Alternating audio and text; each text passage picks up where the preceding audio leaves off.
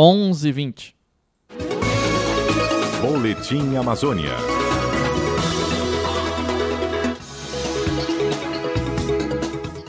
As quebras de sigilo determinadas pela CPI da Covid em pauta no STF.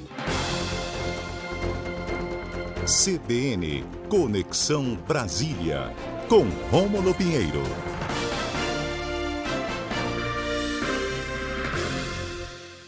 Muito bom dia, meu amigo Rômulo Pinheiro, tudo bem? Muito bom dia, Jair. Bom dia e um abraço a todos os ouvintes da Rádio CBN Amazônia Belém. O principal assunto no país, Rômulo, é obviamente a CPI da pandemia, a CPI da Covid-19 lá em Brasília, com os senadores levando a depoimentos, primeiro praticamente todo o principal escalão do Ministério da Saúde, né? E agora também tivemos aí o governador Witzel. Mas algumas quebras de sigilo foram discutidas ou serão discutidas ainda no STF. Pois é, meu amigo, aqui em Brasília né, e no Brasil inteiro, o país está dando muita atenção ao que acontece na CPI da Covid e, em razão dessas comunicações, desses, dessas convocações para depoimento, dessas pessoas que você mencionou, está se discutindo muito a questão da gestão do presidente do Supremo, Luiz Fux, diante desses pedidos de convocação e também de quebra de sigilos telefônicos, telemáticos, bancários, enfim. Pois, pois Israel, que em razão dessas questões mencionadas, o ministro Luiz Fux resolveu optar por não é, determinar a prevenção no julgamento desses casos. Eu explico um pouquinho melhor. Todas as vezes em que há um julgamento de questões semelhantes ou questões que têm uma, uma comunicação, uma ligação entre umas e outras, então o mesmo magistrado ele deve julgar. Então veja que na última semana, por exemplo, é, a CPI determinou a queda de sigilo do ministro Pazuello, do ministro Ernesto Araújo, da capitã cloroquina, Maria Pinheiro, aquela, aquela médica, né, Maria Pinheiro, entre outros é, membros do chamado Conselho Paralelo, como agora atualmente Carlos Luiza. Então, isso é muito comum na, na, nas investigações pelas comissões parlamentares de inquérito.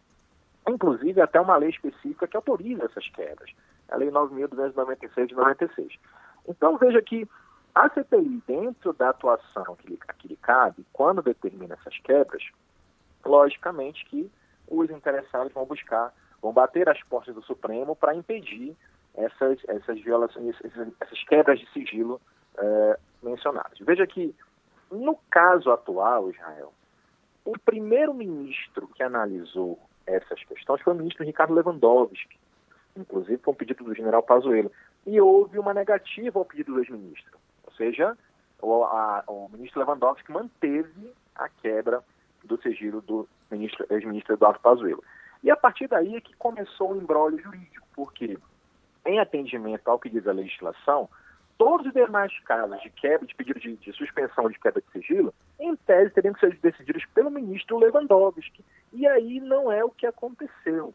O ministro Luiz Fux determinou que fosse a sorteio todos os demais pedidos e aí gerou essa celeuma lá no Supremo atualmente.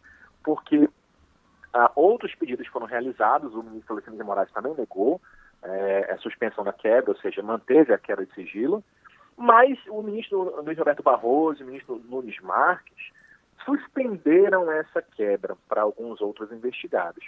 E novos investigados foram, foram convocados e solicitados as quebras e foram distribuídos para mais sete ministros. Ou seja, isso acaba gerando uma série de decisões em sentido contrário, para as mesmas situações.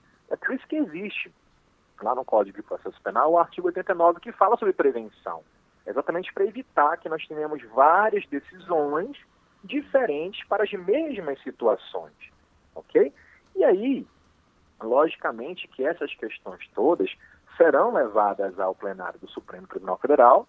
O ministro, o, o senador Rodolfo Rodrigues já, já informou que devem recorrer ao, Supremo, ao plenário do Supremo para tentar uniformizar as decisões no mesmo sentido. Note, note Israel, que as, as, as justificativas dos ministros foram diversas, desde não visualizar indícios de irregularidades, até mesmo a entender que era impossível, incabível esse tipo de pedido.